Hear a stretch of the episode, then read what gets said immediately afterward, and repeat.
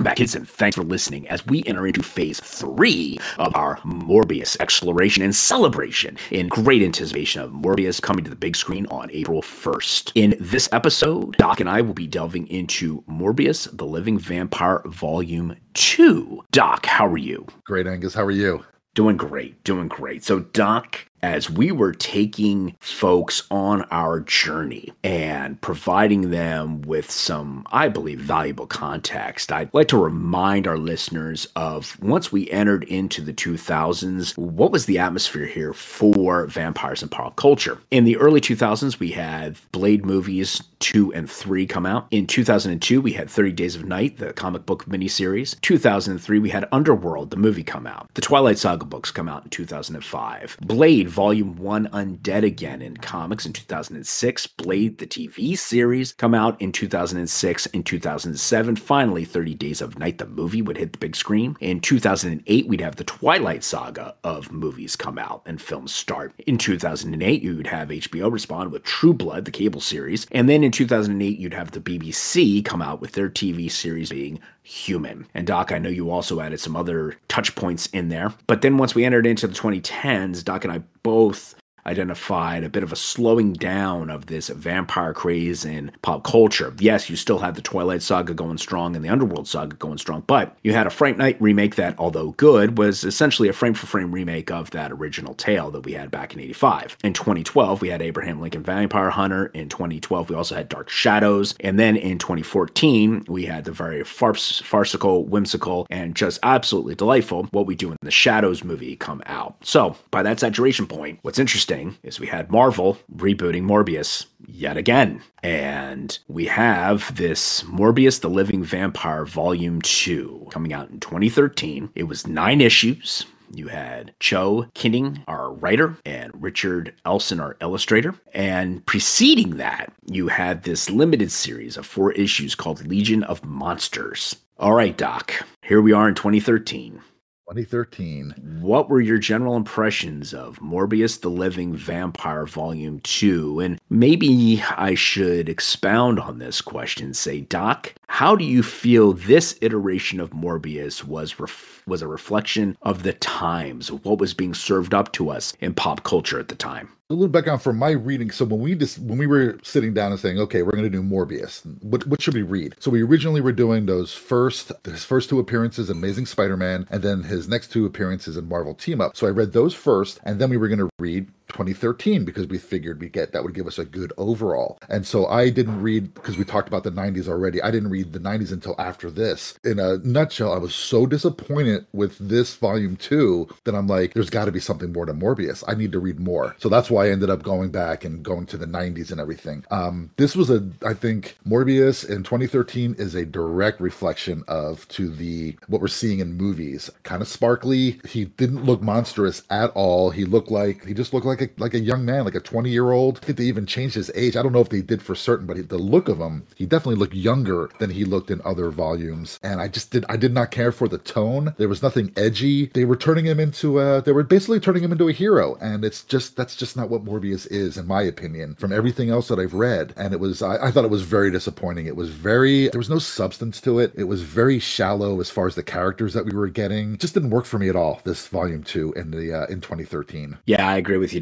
Uh, I was underwhelmed by this series yeah. from the art styling, which I really am not a big fan no. of this style of artwork at all. And it was a trend actually in the late 2000s, early 2010s. Uh, some folks refer to it as a minimalist style. I call it incomplete, frankly, as far as how I take it in, and that's a and that's a taste thing for me. I, it's purely subjective. Mm-hmm. So some folks might have really liked this style. I felt that this was a, an ill defined series that was very confused. It didn't know what it wanted to be. You brought up a great point when we were reading this, and you said, man, this seems a little sparkly to me. And I didn't think it was sparkly as it related to the visuals it was as it related to the story. And folks, what Doc's getting at here, and this is a, a known jab at the whole Twilight series. If, if you don't like the lighter side of vampirism, you refer to that whole spirit series as the sparkling series, the sparkly vampires. Uh, this was trying to portray Morbius with a heart, and they were putting Morbius in a hoodie, trying to make him a bit street. Now you got to remember, this whole series started out in another amazing Spider-Man volume, and him breaking out of prison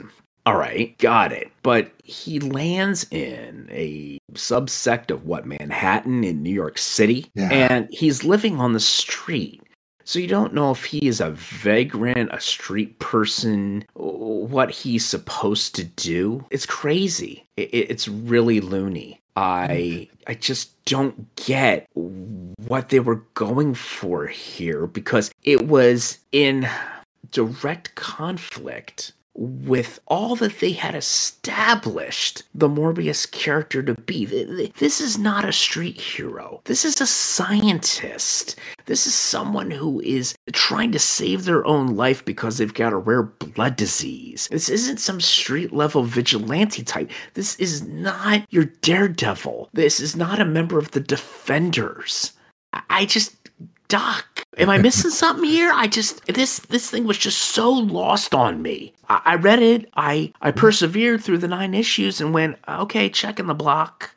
I, I was just underwhelmed by it. I, I was, was, waiting for some time in those nine issues for it to switch gears and become the Morbius that we saw in the '90s, and it just never happened. It's like you said. I think you. I think you're saying it perfect. That they it, this series did not know what it wanted to be, and it tried to do too many different things. Um, it just seems like, hey, we need a Morbius series. You start writing it. We win our first issue tomorrow. You know, it seems so rushed and so quick. They like what was great in the 90s with Morbius was he could be um, it would open up and he would swoop down and he would and he would kill just an innocent person on the street and then you would see how awful he felt about it. Like, oh my god, it's this bloodlust overtakes me. I can't help myself and you see that he's tortured by this. But in this there's none of that going on at all in this. There's no that I mean his humanity is one. He's one as far as I'm concerned. He is no longer a living vampire because he can he seems like he can control it really well. He uh, like you said, he's like almost like they're grooming him to become the next member of the Defenders or or some kind of street level superhero team. And it just it just doesn't work. It's they even get rid of like the fact that he he's not sensitive to daylight anymore. And if he is, he's like very very minorly affected by it. So they got rid of other qualities that really gave rounded out his character. And like you said, they just gave us is he living on the street? He's supposed to be this brilliant Nobel laureate winning scientist, and now he's just just some kid in a hoodie who beats up this one other gang member and now he's going to defend the people of this town. Uh, I just, yeah, I just didn't get it. I just don't know what they were doing. They had some pretty, remember, they even had the whole subplot of his father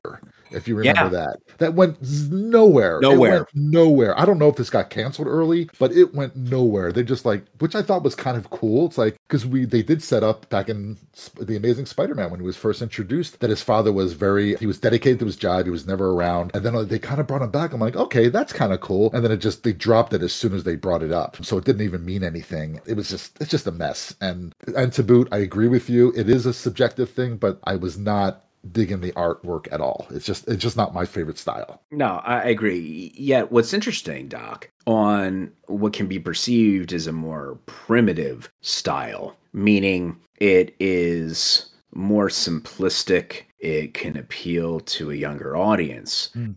The Legion of Monsters from 2011, which was published just 2 years before this, is absolutely delightful. Yeah. I read these four issues and I felt it harkened to what Mike Mignola had done over with the entire Hellboy series and that whole BPRD realm and worlds. And completely different art styling, utilizing the Morbius character again with this Legion of Monsters to solve an issue. And it was fun. It was a fun, call it four issue kid romp It was great.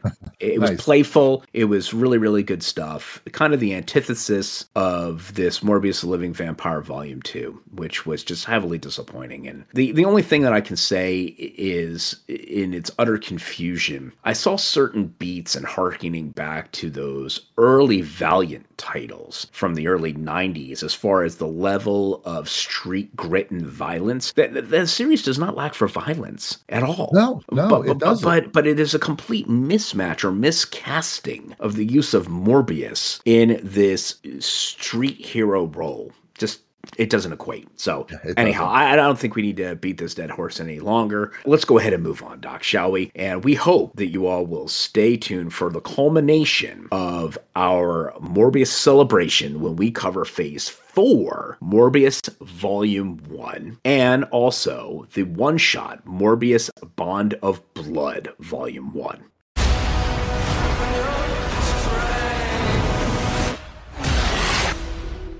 Welcome back, kids, and thanks for listening as we conclude our celebration of Morbius for Morbius Week here on Kirby's Kids. Doc is back. Doc, how you doing? I'm doing great. Loving loving the uh, the Morbius life right now. Yes, yes, yes, indeed. Let's take another bite, shall we? So, when we head into the 2000s here, and we're into the later 2010s, we started to see a vampire pop culture explosion happen. In the early 2000s, you had the remaining Blade movies come out in 2002, 30 Days of Night, the comic book miniseries, 2003, Underworld movie, 2005, the Twilight Saga book start, 2006, Blade Volume 1, Undead Again happens in comics, 2006, Blade the series, TV on Spike happens, 2007, 30 Days of Night, the movie happens, 2008, Twilight Saga series of films starts, 2008, True Blood, cable series on HBO, 2008, Being Human, the BBC series starts. Then you enter into the 2010s, Twilight Saga continues, the Underworld Saga continues, you got the Fright Night movie remake in 2011, 2012 brings us Abraham Lincoln Vampire Hunter, 2013 brought in Morbius, again, the living vampire, but now volume 2, which we already reviewed. 2012, we have Dark Shadows, the movie. We have 2014, What We Do in the Shadows, basically a wonderful documentary, mockumentary, farcical deal as it relates to vampires, really declaring that a saturation point and jumping the shark in all the best sense of the term, which now brings us to our closer to the premiere of the Morbius movie. We have Marvel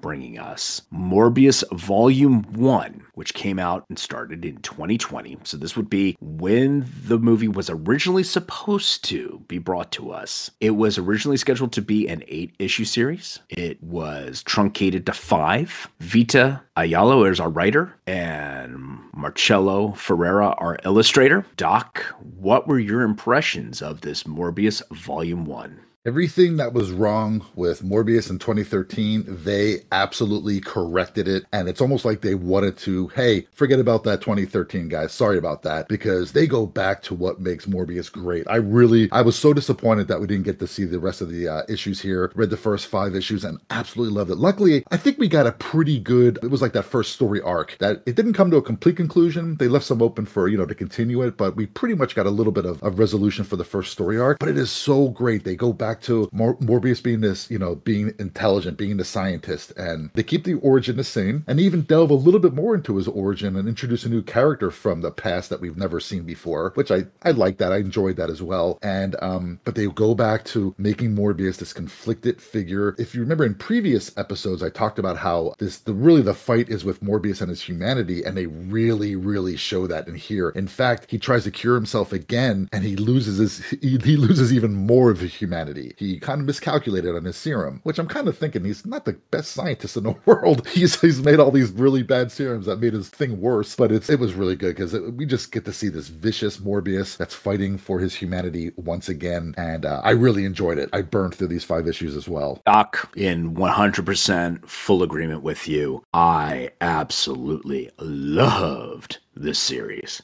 It was so good. Yeah. Oh, my word. The illustrations were mm-hmm. fantastic. And I know it was digital art, but it was great digital art. Oh, my goodness. It was fantastic. I could not get enough of it and found reading it a, a joy. And before I knew it, I was done. It was it was that it, it, was that pleasurable of an experience there. And, you know, to give folks an, an idea with respect to this series, it really takes you on a very cool journey. I was liking all of the stories here. Uh, Doc, what I wanted to ask you when we were reading this one was uh, what were your thoughts on the use of the sister in this story arc, and in, in particular, the one of Morbius's friend yeah. and, and, and being a focal point here. That was a new twist, which we hadn't seen in previous Morbius mm-hmm. books. Like, I don't know, like I don't know if you, you, did the same thing as I when you when we first saw this female character before she was introduced. I think I was thinking they were doing an update of uh, Mart- Martine, who was his right. who was his lover, who he you know he basically abandoned her because he didn't want to hurt her. Right. And so that's who I automatically thought. I'm like, okay, we'll see an update, but then it turned out to be a whole new character from his past. I liked it. I thought it was interesting. Like I said, it, it goes into his you know expands it a little bit more. The only thing I thought was a little bit odd was then, then when they go into some flashbacks, it was always it was Morbius, Emil, who was his lifetime friend, who mm-hmm. helped tried to help him find that cure,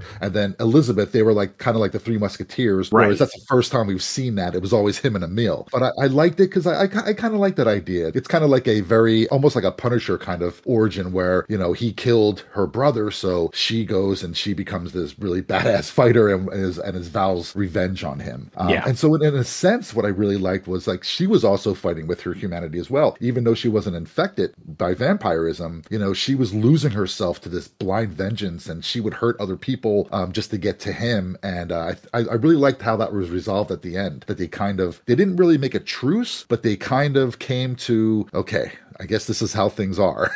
and this is, we're just going to have to, you know, learn with this unless we both lose our humanity, continue this fight. Yeah. And Doc, in addition to the new character, being added here. I liked the return of Spider Man mm-hmm. back into yeah. a Morbius series and how they worked Spider Man in as a complementary component to the title being Morbius and this being Morbius's book. And mm you know, because anytime you bring the web slinger into a comic or onto a screen, immediately all the air gets sucked out of the room and goes immediately over to Spidey. The writer and artist here, Vita Ayala and then Marcelo Ferreira, do a spectacular job of not relegating Spider Man, but understanding the role Spider Man was playing within this story arc and proportionally within the story and in the panels reflecting Spidey's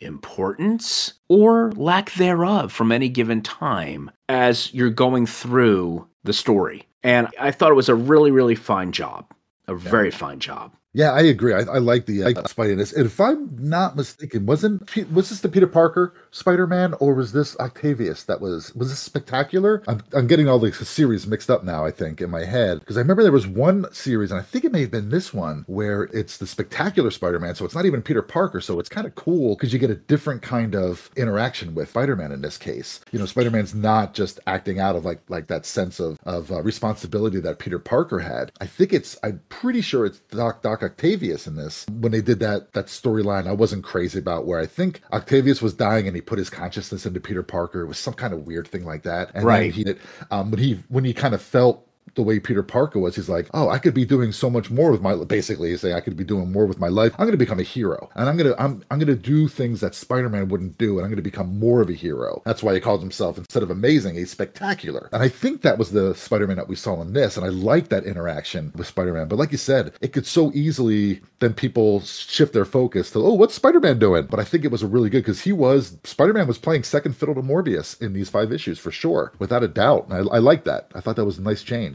Hey, Doc, what were your impressions when artists would go the bold route of giving Morbius wings at times? Mm. From a visual standpoint, I really was not a fan of that so much. Yeah, I agree. It's like he didn't need the wings because it was his bones. You know, he, Right. he wasn't he didn't need the wings to fly. So it was kind of like it was like they were just trying to like make his costume look cooler, I guess. Or maybe Right. maybe it was just harking back to that one era of Spider-Man when he had the, kind of like those web wings kind of going on. But yeah, it was it didn't really need to it's something that they could have left out for sure. Yeah, yeah, and, and mind you, they weren't as pronounced in this particular Yeah. book, but in previous series, I mean, they gave him full fledged, almost like demonic wings, and I'm Yeah. like, "Hey, no, no, no, no, no, no, no. A- And, I, I've liked in the trailers for the new Morbius film, you have Morbius have the ability to to fly and float, but he's he's doing it based out of a a power that he Yeah. has now gained through yes the the the bat blood being part of that whole serum but it's not like he's sprouting wings here and you know because I, I think that you start to get into a little hokey unless you're going to turn this morbius character into a full-fledged demon and have a full-blown permanent transformation. And I, that's not what we're going for here with the michael morbius character to the best of my Exactly. knowledge. So you know that was that was a uh, just an interesting visual twist. But all in all i i truly enjoyed this series for if nothing else bringing the scientist back into morbius focusing in on trying to get that cure having spider-man be a complementary fixture towards that story arc just really really well done very thoughtful and uh, thoroughly enjoyed this book now the one shot that we had just come out was a very interesting one. This, you know, Morbius Bond of Blood. I, I'm trying to figure out if this is Marvel throwing an Easter egg our way with this one shot. Now, they bothered to make it a volume one, and they've only put out one book. And I'm wondering if they're waiting for the movie to drop and see how popular it is to maybe continue this series. But this one shot hints at Ravencroft. Now, we saw Ravencroft in the last Venom film. And in this story, you have Morbius meeting up with Dr. Jekyll and Mr. Hyde. And the Dr. Jekyll, Mr. Hyde character being in Ravencroft and then getting out of Ravencroft. And, you know, both of them being scientists, both of them having to manage their own creations here through, you know, drug therapy, for lack of a better term, or trying to find cures for things. It was an interesting addition by Ralph Macchio, who wrote it, and Tom Reilly, the illustrator. It was an enjoyable tale. It was not on the same level of quality, I would say, as uh, Vita Ayala and uh, Marcella Ferreira's work, but it was good and I enjoyed it. I- I'm just interested to see if this one develops any legs over time or if this truly was like a trial balloon that was being floated out there by Marvel to see if a reading audience would latch on to this connection here between these scientists the use of Ravencroft there, uh, Morbius delving in there. It was interesting. I'll leave it at that. Yeah, I you know my gut tells me that I think it's going to feed into the movie because what we haven't seen in the trailer of the movie is the bad guy, and I could totally see Emil becoming the villain in uh, the Morbius movie. I mean, and what what better villain for MCU? It's they were buddies, they were lifelong buddies, and then through no fault of really, I mean, it was nobody's fault, but Morbius, you know, he got this bloodlust and he and he killed him, and then but then all of a sudden he passed it on to him, and so I can kind of see something like that happening in the MCU, and I wouldn't be disappointed with that. But yeah, I agree. It seemed it seemed like they were testing waters with this one as well, and it, like I said, it wasn't it wasn't bad, but it definitely wasn't good. If they wanted to do a new series, I wish they would just continue and pick off right where they left off with the uh, the 2019 series, and just pick that one and finish that off for us. But uh, yeah, that'll be interesting because that's always something. If you, if you remember from way back from the 70s up until the two, 2000s, um, they play around with this idea because he's not that traditional supernatural vampire. That remember, I, I remember when in the 70s he did not, he was not able to create other vampires with his bite. Right. He would just he would just drain them and then boom, they were done. And then it wasn't until that '90s series when um, with with uh, Vic Slaughter that he actually he bit Vic Slaughter, didn't drain him all the way, and all of a sudden Slaughter's back and he is a zombie now, or sorry, a vampire now. And so that was the first time we saw that he was actually able to transfer um, his his uh, disease onto somebody else. And I think it may have been later in that series. No, so, see, they all go, they all come together now. But there was another storyline where they accused him of creating a woman that was a vampire, and it turned out that it wasn't him; it was something else all uh, completely. So it was interesting that they played around with this, and they, nobody's ever kind of committed to either yes, he can transfer his his disease, or no, he cannot. So um, I think it's like up to, up to the individual writer. And when times they did it, it worked for me. Like making Slaughter a vampire was really cool. It became one of his main enemies that kept reappearing over and over again. But for Bond of Blood, it'll be interesting to see if they keep that aspect of him for um, if they continue that series or into the movies. Yeah, Doc, I frankly would just like to see the Morbius character in his pure form being yeah. essentially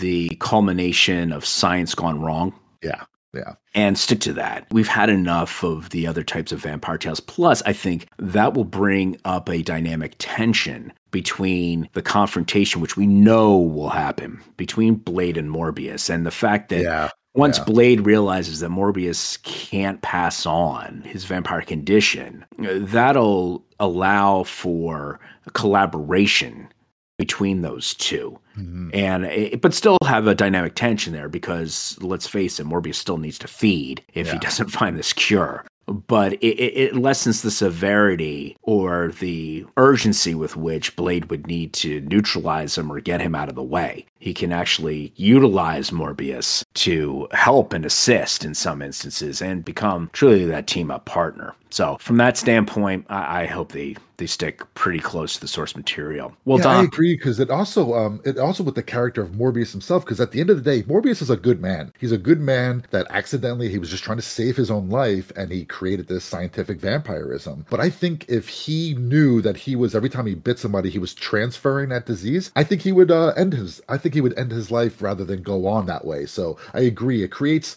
it creates like inconsistencies in his character and intentions that really don't need to be there. So I'm with you. I, I hope they just stick with the scientific uh, version of his um, vampirism and call it a day on that. Well, Doc, this has certainly been a fantastic journey into the legend, lore, myth, backstory, foundational works of Morbius the Living Vampire. What would you like to leave our audience with as they will be heading to the theaters to see Morbius on the big screen here in April? You know, for growing up, uh, even when I was because re- I was growing up on Marvel comics, I never really read Morbius in the '90s or anything, and I'm so glad that we did this because I really enjoyed this character. Yes, every every series, just like every character, every series is not strong. Overall, I really have come to love this character with all the readings that we've done. I think he can add a lot. I think he's going to be with the right writers, which I have nothing but faith in the MCU. I think they can really bring out a really tortured character dealing with his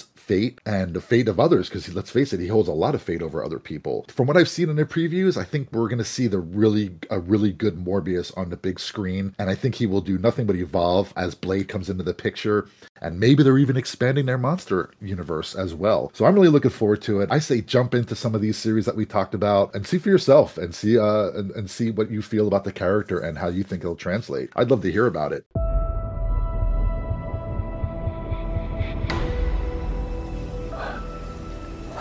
You need a doctor? I am a doctor.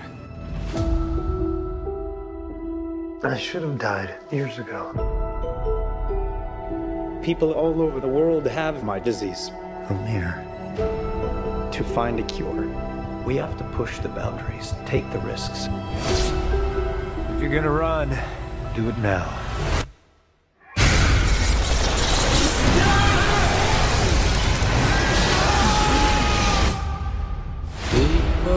Strange. Dr. Michael Morbius, you've been missing for two months. When you're a stranger. Then you were found on a container ship that washed up off of Long Island. Faces look ugly when you're alone. Johnny! What did you do to yourself, Doctor? I wish I knew.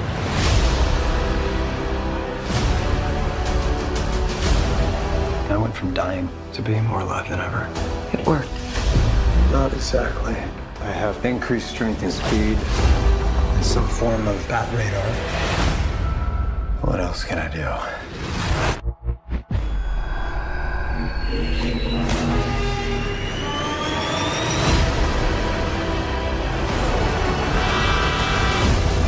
There are limits. There has to be. There's something inside of me that wants to hunt and consume blood. Michael. When you're astray, and you control it. I don't know. Half the city wants to kill you. We haven't had anything this good since that thing in San Francisco. The other half wants to control you. Hey, uh, Dr. Mike, you and I should stay in touch. I'd do anything to save a life. But I don't know what I'm capable of. You save lives, you don't take them. Are you here to heal the world? Or to destroy it?